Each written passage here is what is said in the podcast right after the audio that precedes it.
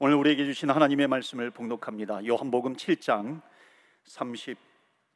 37절 말씀부터 44절까지 말씀입니다. 찾으셨으면 제가 봉독합니다.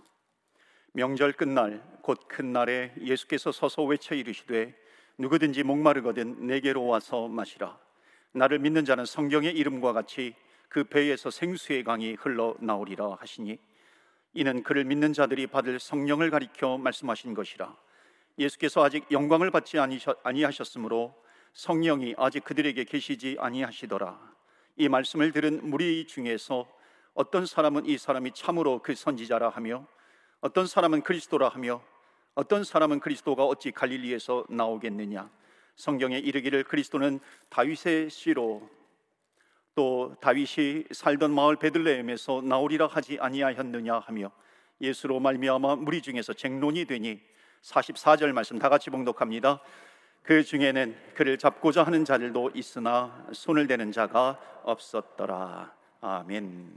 하나님의 말씀입니다. 오늘도 하나님의 말씀에 은혜 받으시고 또 새 힘을 얻으시고 한 주간 승리하시기를 축원합니다. 오늘 어, 벤자민 키치라고 영국의 침례계 목사님이신데요. 예, 이번이 Glory of the True Church이라고 하는 어, 번역은 되지 않았지만 어, 이 건강한 교회 참 교회는 어떤 것인가 여기에 초점을 맞춰서 좋은 책들을 많이 쓰신 분입니다. 그분이 이렇게 얘기했어요. 고집스럽고 돌같이 단단한 마음을 가진 죄인이라도 성령의 생수가 그 마음에 뿌려지게 되면 그 사람은 곧 부드러워지는 사람, 순종하는 유한 사람으로 바뀌게 된다.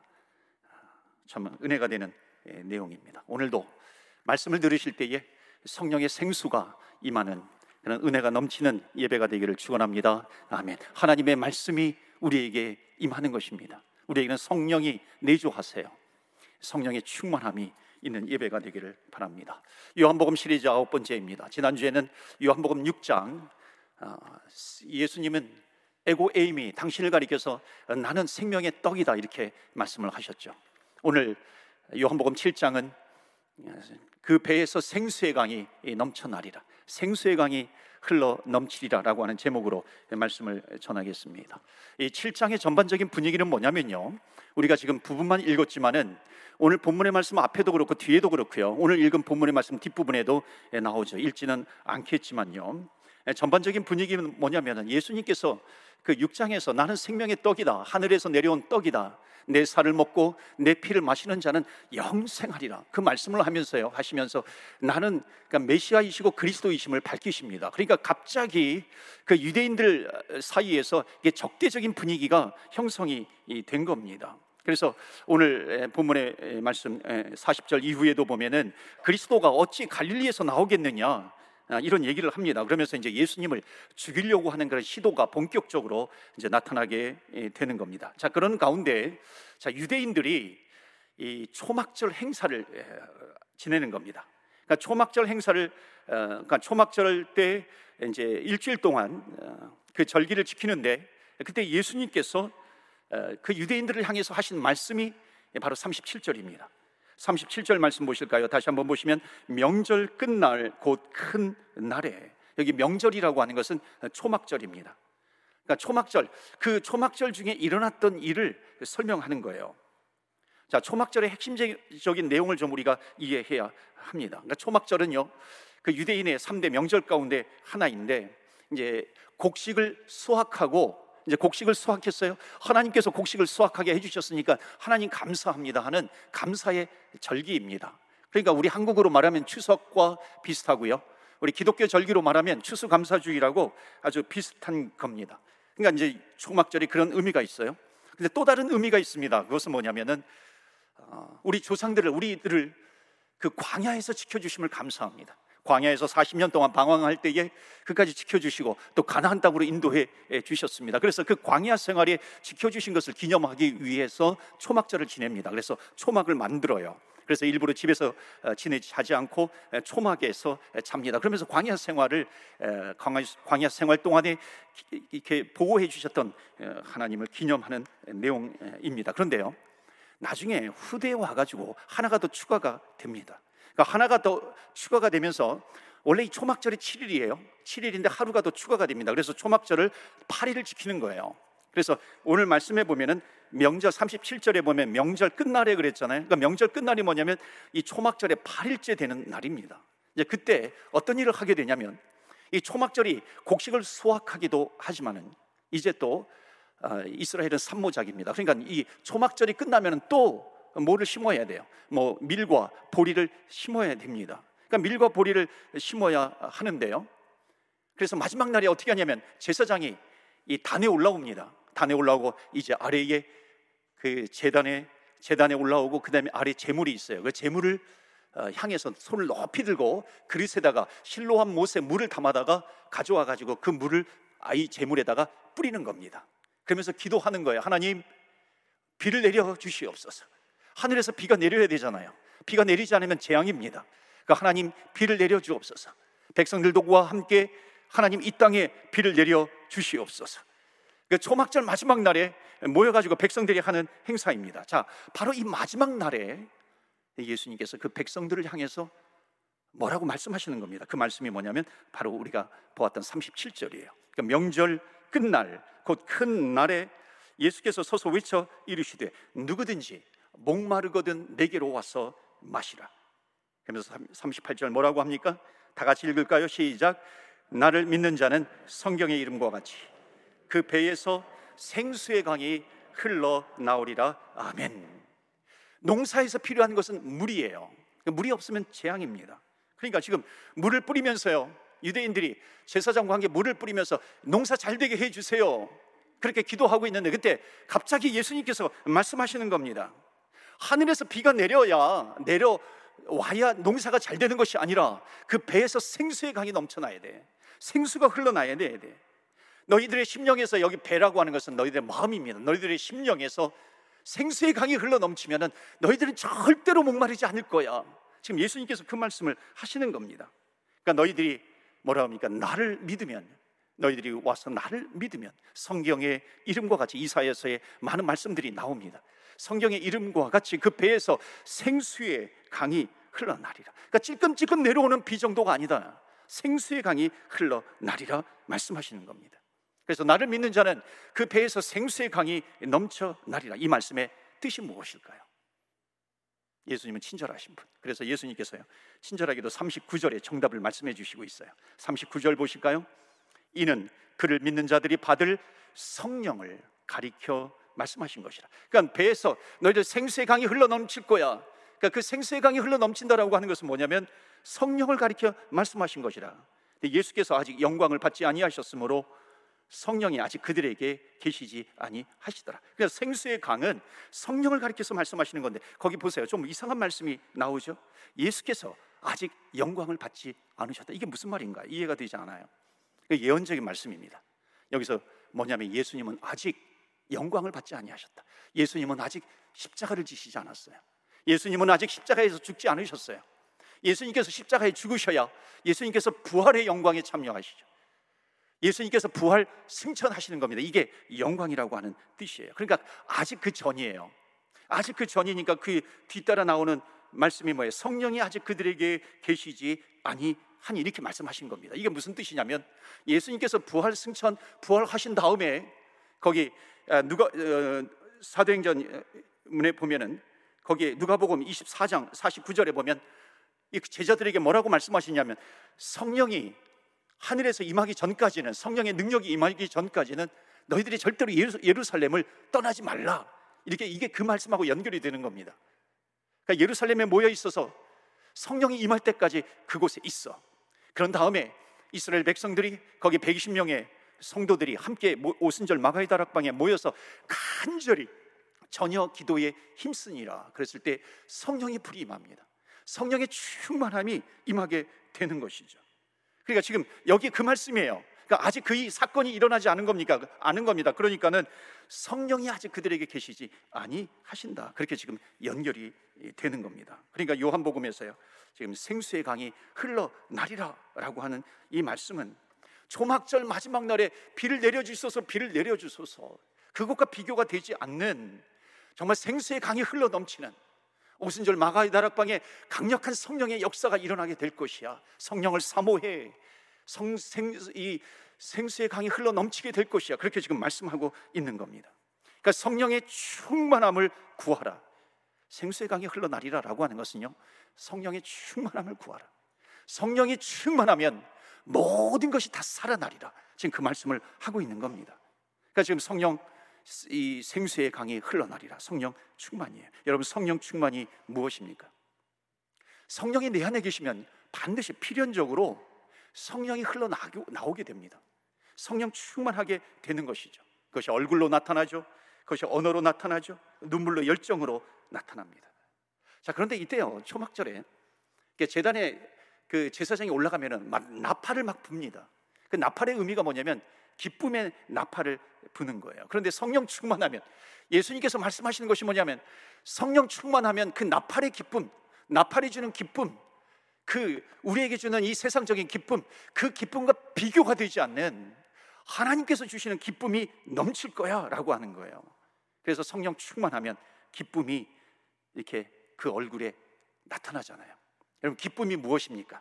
기쁨이라고 하는 것은 이 원래 이 기쁨이 단어가 어디서 나왔냐면 기예요. 기. 기 플러스 플러스 뿜어져 나온다는 겁니다. 그러니까 내 안에 기가 있어요. 기가 뿜어져 나오는 겁니다. 그게 기쁨이에요. 그러니까 여러분 성령이 임해요. 성령이 충만해요. 그럼 성령이 생수의 강이 흘러 넘쳐나리라. 생, 이 성령이 흘러 넘쳐요. 충만해요. 그럼 기쁨이 흘러 넘치는 것입니다. 그러니까 성령 충만한 사람은요, 항상 얼굴에 기쁨이 있어요. 여러분 옆에 있는 분하고 옆뒤 좌우를 한번 쳐다보시겠어요? 성령 충만한가 충만하지 않으신가 한번 쳐다보시겠어요? 저에게 좀 일러주세요. 저에게 좀 말해주세요. 성령 충만한 성령 충만하세요? 아멘이세요? 그런 줄 믿습니다. 아멘. 왜냐하면 우리에게 성령이 있어요. 성령이 충만하면 기쁨이 넘쳐나는 겁니다. 그 찬양하잖아요. 오, 이 기쁨, 주님 주신 것. 오, 이 기쁨, 주님 주신 것. 오, 이 기쁨, 주님 주신 것. 주께 영광, 알렐루야. 주만 찬양해. 앞뒤 동산에. 이렇게 찬양을 하잖아요. 그러니까 기쁨이 흘러 넘치는 겁니다. 그러니까 찬양을 해도 기쁨으로 찬양하는 것이죠. 박수 치면서 찬양하는 겁니다. 왜냐하면 성령님이 내 안에 계시니까요. 기쁨이 오버플로잉이에요. 기쁨이 흘러 넘치는 것입니다. 그러니까 얼굴이 확 달라지잖아요. 세상에서도 선물을 받으면요. 얼굴이 확 달라지더라고요. 누군지 모르겠지만요. 누군지 말하지 않겠지만 선물을 받으니까 얼굴이 확 달라지더라고요. 여러분 성령이 충만하면요. 달라지는 거예요. 성령이 충만하면 기쁨이 흘러 넘치는 겁니다. 그래서 여러분 성령 충만하면 우리 얼굴을 통해서 기쁨이 흘러납니다. 그런데 입으로 나오는 성령의 충만함이 있어요. 우리 얼굴로 나타나는 것은 기쁨이에요. 우리의 입술로 성령 충만하면 감사가 넘쳐나는 줄로 믿습니다. 그러니까 성령 충만하면 감사가 흘러 넘치는 것이에요. 여러분 성령 충만한 사람 정말 백 사람과 대화해 보세요. 공통점이 있습니다. 그것이 뭔지 아세요? 감사하다, 감사하다, 감사하다. 상황이 감사하기 때문에 감사가 아니에요. 어려운 문제가 있다 할지라도 힘든 문제가 있어요. 곤란하게 만드는 문제가 있고 낙심하게 만드는 그런 문제가 있어요. 그것이 있다 할지라도 감사가 넘쳐나는 것입니다. 여러분 세상 사람은요. 감사할 것이 있을 때 감사하잖아요. 감사할 것이 없으면은 원망이 나오기도 합니다. 그런데 그렇지 않음에도 불구하고 감사가 흘러나오는 거예요. 왜 그렇습니까? 어떤 분에게 물었어요. 당신은 지금 원망해야 되는데 왜 감사하다, 감사하다 그럽니까? 내가 원망할 수밖에 없는 이런 상황 속에서 만약 하나님께서 나와 함께 계시지 않았다면 내가 어떻게 할 수 있는 것인가? 하나님께서 지금 나와 함께 계시지 않았다면 많은 사람들이 떠나가고 모든 사람들이 떠나가요. 그런데 그런 가운데에서도 내가 좌절하고 절망할 수밖에 없는 그런 상황 속에서도 시편의 표현으로 한다면은 정말 이 원수들이 사방으로 나를 둘러싸고 있다 할지라도 내가 감사할 수 있는 것은 하나님께서 나와 함께 하시기 때문에 하나님은 떠나지 않으셨어. 하나님마저 떠나셨다면 나는 어떻게 했을 것인가? 근데 하나님께서 고아처럼 나를 버리지 아니하시고 나와 함께 하시는 하나님. 그 하나님께 감사합니다. 여러분 그래서 성령 충만하면요. 감사가 고백이 되는 겁니다. 여러분 왜 감사가 어려움 중에 곤란한 가운데 감사의 고백이 안 되는 줄 아십니까? 또는 곤란한 가운데서 감사할 수 있는 줄 아십니까? 크리스틴 폴이라고 하는 에즈베리 신학교 교수님인데 이분이 공동체로 산다는 것이라고 하는 아주 유명한 책을 썼습니다. 거기에 뭐라고 나오냐면 이럽니다. 어려운 중에서도 감사할 수밖에 없는 이유는 무엇인가? 만약 우리가 어려운 순간에도 감사할 수 있는 사람이 되려면 이거예요. 우리의 전체 이야기가 아직 끝나지 않았다라고 하는 것을 믿어야 된다. 깨달아야 된다. 정말 기막힌 말씀입니다. 아직까지도 내가 지금 어려운 가운데 있어요. 그런데 our story is not done yet. 아직까지도 우리의 내 인생의 홀 스토리는 아직 끝나지 않았어요. 내가 지금 어려운 가운데 있어. 내가 힘든 가운데 있어. 곤란이 뭐 곤란한 상황이 닥쳐왔어요. 아직까지도 내 인생 끝나지 않았어. 하나님께서는 내 인생의 이야기를 아직까지도 써내려 가신다라고 하는 겁니다. 여러분 어려운 중에 있으세요. 곤란한 중에 있으세요. 믿으십시오. With God 하나님께서 나와 함께 하시면 You have everything. 모든 것을 가진 자. Without God 하나님이 계시지 않으시면요. You have nothing. 아무것도 아니라는 겁니다. 내가 비록 어떤 상황 가운데서도 하나님께서 나와 함께 계시기 때문에 나는 감사해, 나는 기뻐요. 그래서요, 그 얼굴에서는 기쁨이 나오는 것이고 그 입술에서는 감사의 고백이 나오는 겁니다. 왜 그런 줄 아십니까? 상황이 그렇게 만들어주는 것이 아니라 그 배에서 생수의 강이 흘러나리라. 성령으로 충만하기 때문에 그렇다는 것입니다. 그래서 여러분 생수의 강이 넘쳐 나리라. 비유적으로 표현하면요. 내 안에 생수의 강이 있어요. 생수의 강이 막 흘러나는 것. 생수의 강, 물이에요. 여러분, 물이 흘러나요. 어디로 흘러날까요? 우리의 눈 아니겠어요? 우리의 눈물 아니겠어요? 그러니까 비유적으로 성령 충만한 사람은 눈물이 있어요. 그 눈물은 어떤 눈물일까요?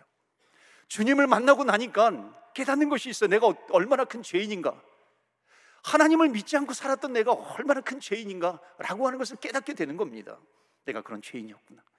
죄가 죄인지도 모르면서 내가 살았던 내가 죄인이구나 하는 것을 깨닫게 되는 겁니다. 그러니까 여러분 진짜로 주님을 만나면요. 베드로의 고백처럼 주여 나를 떠나소서 나는 죄인이로서이다 고백하는 겁니다. 왜? 주님을 만났기 때문에 그런 거예요. 그래서 성령이 내 안에 계시면은 주님께서 내 죄를 보게 하시는 겁니다. 거기에서 흘러나오는 것이 뭐냐면 회개의 눈물이에요. 통곡의 눈물이 쏟아져 나오는 겁니다. 그래서 성령 충만한 사람은요, 회개의 통곡의 눈물이 나와요. 근데 그것이 끝이 아니죠. 내가 이런 죄임에도, 죄인임에도 불구하고, 지옥에 갈 수밖에 없는 그런 죄인임에도 불구하고, 그 주님께서, 예수님께서 하늘의 영광의 보좌를 버리시고 이 땅에 내려오셔서 나를 구원하시기 위해서 십자가에 죽으신 그 예수 그리스도, 그 십자가의 사랑, 그 그리스도의 사랑 그것이 내 안에 흘러 넘치는 겁니다.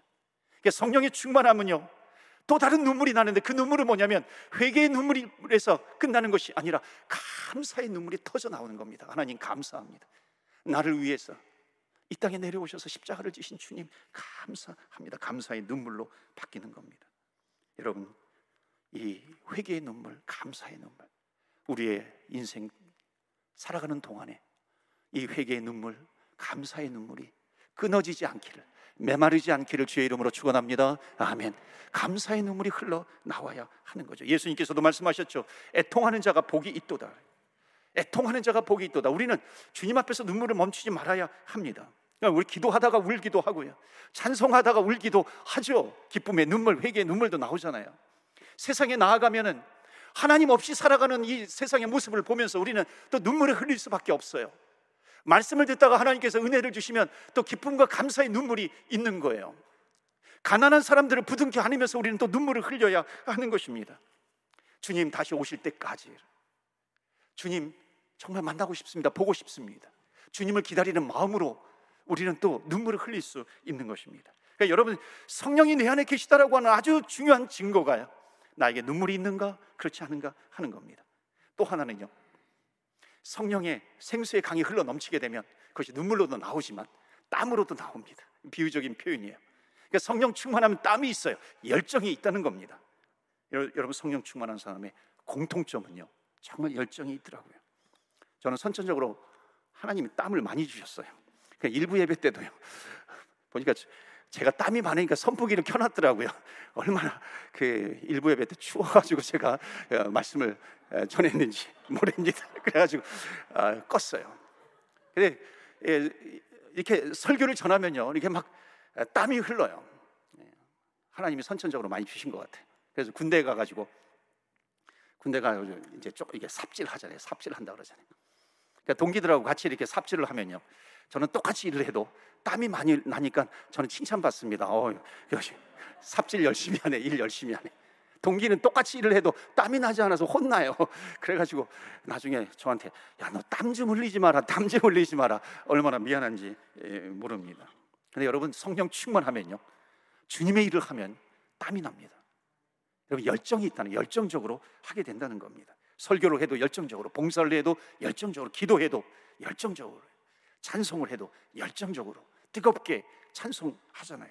한국 사람들은요 정말 땀 흘릴 데가 없으니까 전부 찜질방에 가가지고 땀을 빼더라고요. 그래서 찜질방 뭐라 그러나요? 불가마라고 어, 그러나요? 그런 얘기가 있어요. 지옥에 한국 사람들 때문에 리모델링을 하고 있다는 겁니다. 그러니까 한국 사람들은 이 세상에서 그냥 다 마스터하고 온 거예요. 불가마 마스터하고 뭐 유황불, 지옥불 다 마스터하고 가기 때문에 이 지옥에 오면 다른 민족들은 다 뜨겁다 그러는데 한국 사람들은 뜨겁지 않다고 complain을 한다는 거예요. 아니 지옥도 불경, 불경기인가? 지옥이 왜 이렇게 지옥 불이 뜨겁지 않아? 왜 불 좀 더 때려, 불 좀 더 때려, 기름 좀 더 넣어라 뭐 그런다고 합니다. 여러분 성령이 충만하면요, 여러분 정말 우리 안에 성령이 흘러 넘쳐요. 여기 밴쿠버에는 찜질방이 있는지 없는지 잘 모르겠어요. 근데 제 돈 들이지 않고 뜨거, 뜨거워지는 땀 흘릴 수 있는 방법을 알려드릴게요. 그것은 뭐냐면요. 정말 뜨겁게 주의 일, 주님께서 우리에게 주신 사명 붙드는 것인 줄 믿습니다. 찬양할 때 뜨겁게 찬양해요. 기도할 때 예수님께서 그러셨죠. 구하라 두드리라 찾으라. 간절히 주님 앞에 뜨겁게 기도해요. 하나님께서 응답 안 해주시겠습니까? 사회봉사 뭔가 홀미스 피플들에게 가가지고 열심히 봉사하죠, 구제하죠, 열심히 또 전도해요.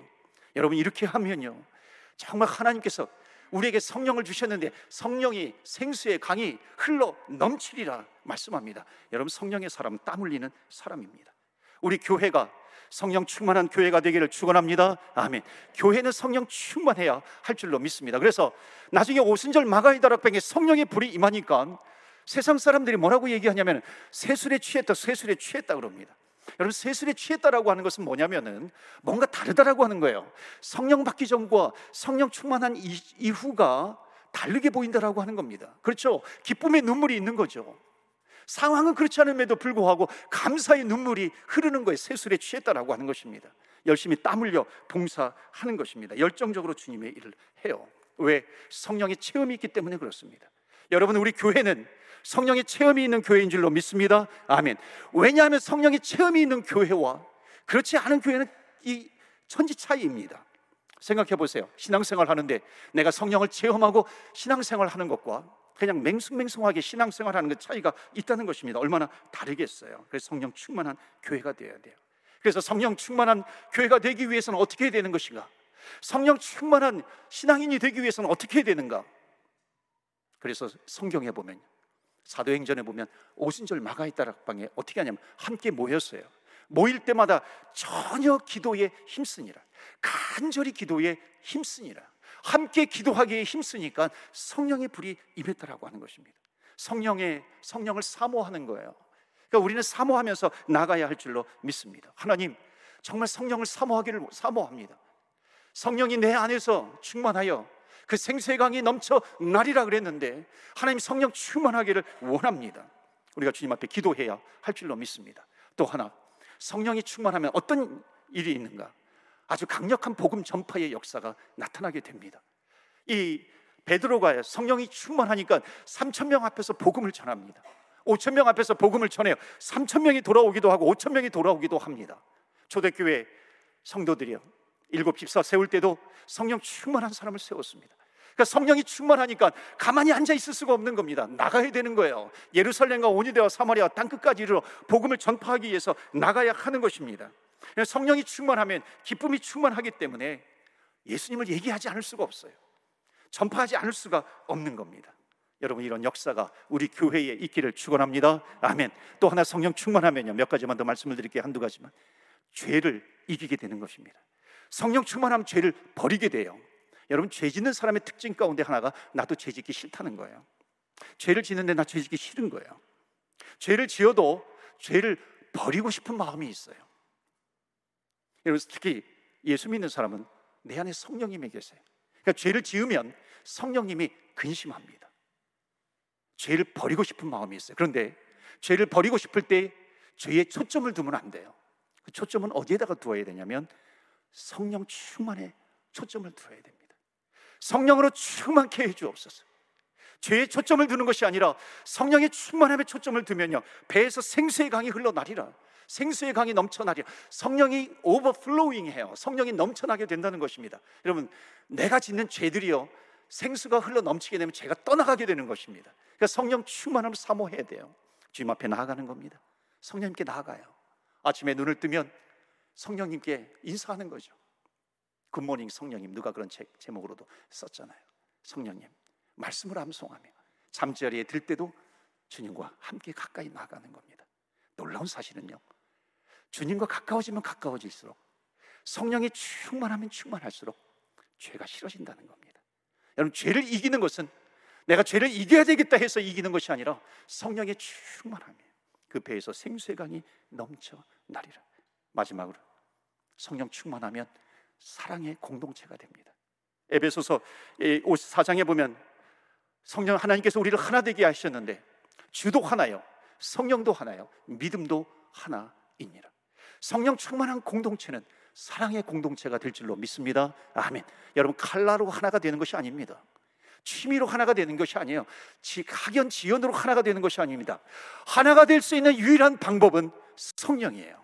성령께서 우리를 하나로 묶어 주시는 것이고 그럴 때 사랑의 띠로 묶여지게 되는 것인 줄 믿습니다. 주님의 몸된 교회, 저와 여러분의 공동체 가정, 내가 있는 어떤 곳, 그 배에서 생수의 강이 흘러나리라.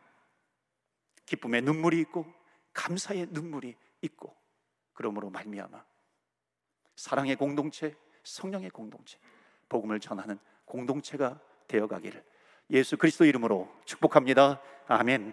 우리 한번 합심해서 기도하겠습니다. 하나님. 나를 믿으면 그 배에서 생수의 강이 흘러 넘쳐나리라 말씀하셨습니다. 하나님 성령으로 충만케 하여 주시옵소서. 우리 이 시간에 다른 것 사모하지 마시고요. 하나님 내주하시는 성령님 성령 충만케 하여 주옵소서 사모하면서 기도합니다. 성령이 흘러 넘치게 하여 주시옵소서. 성령이 흘러 넘칠 때에 그, 감, 그 기도가 회개의 기도로 감사의 기도로 또는 내 안에 있었던 어둠의 영들 나의 무거운 짐들 멍에들 성령이 충만하면 다 떠나가게 될 줄로 믿습니다. 성령으로 충만케 하여 주시옵소서. 다 같이 합심해서 주여 주의 이름 한번 부르며 기도하며 나아갑니다. 주여 주여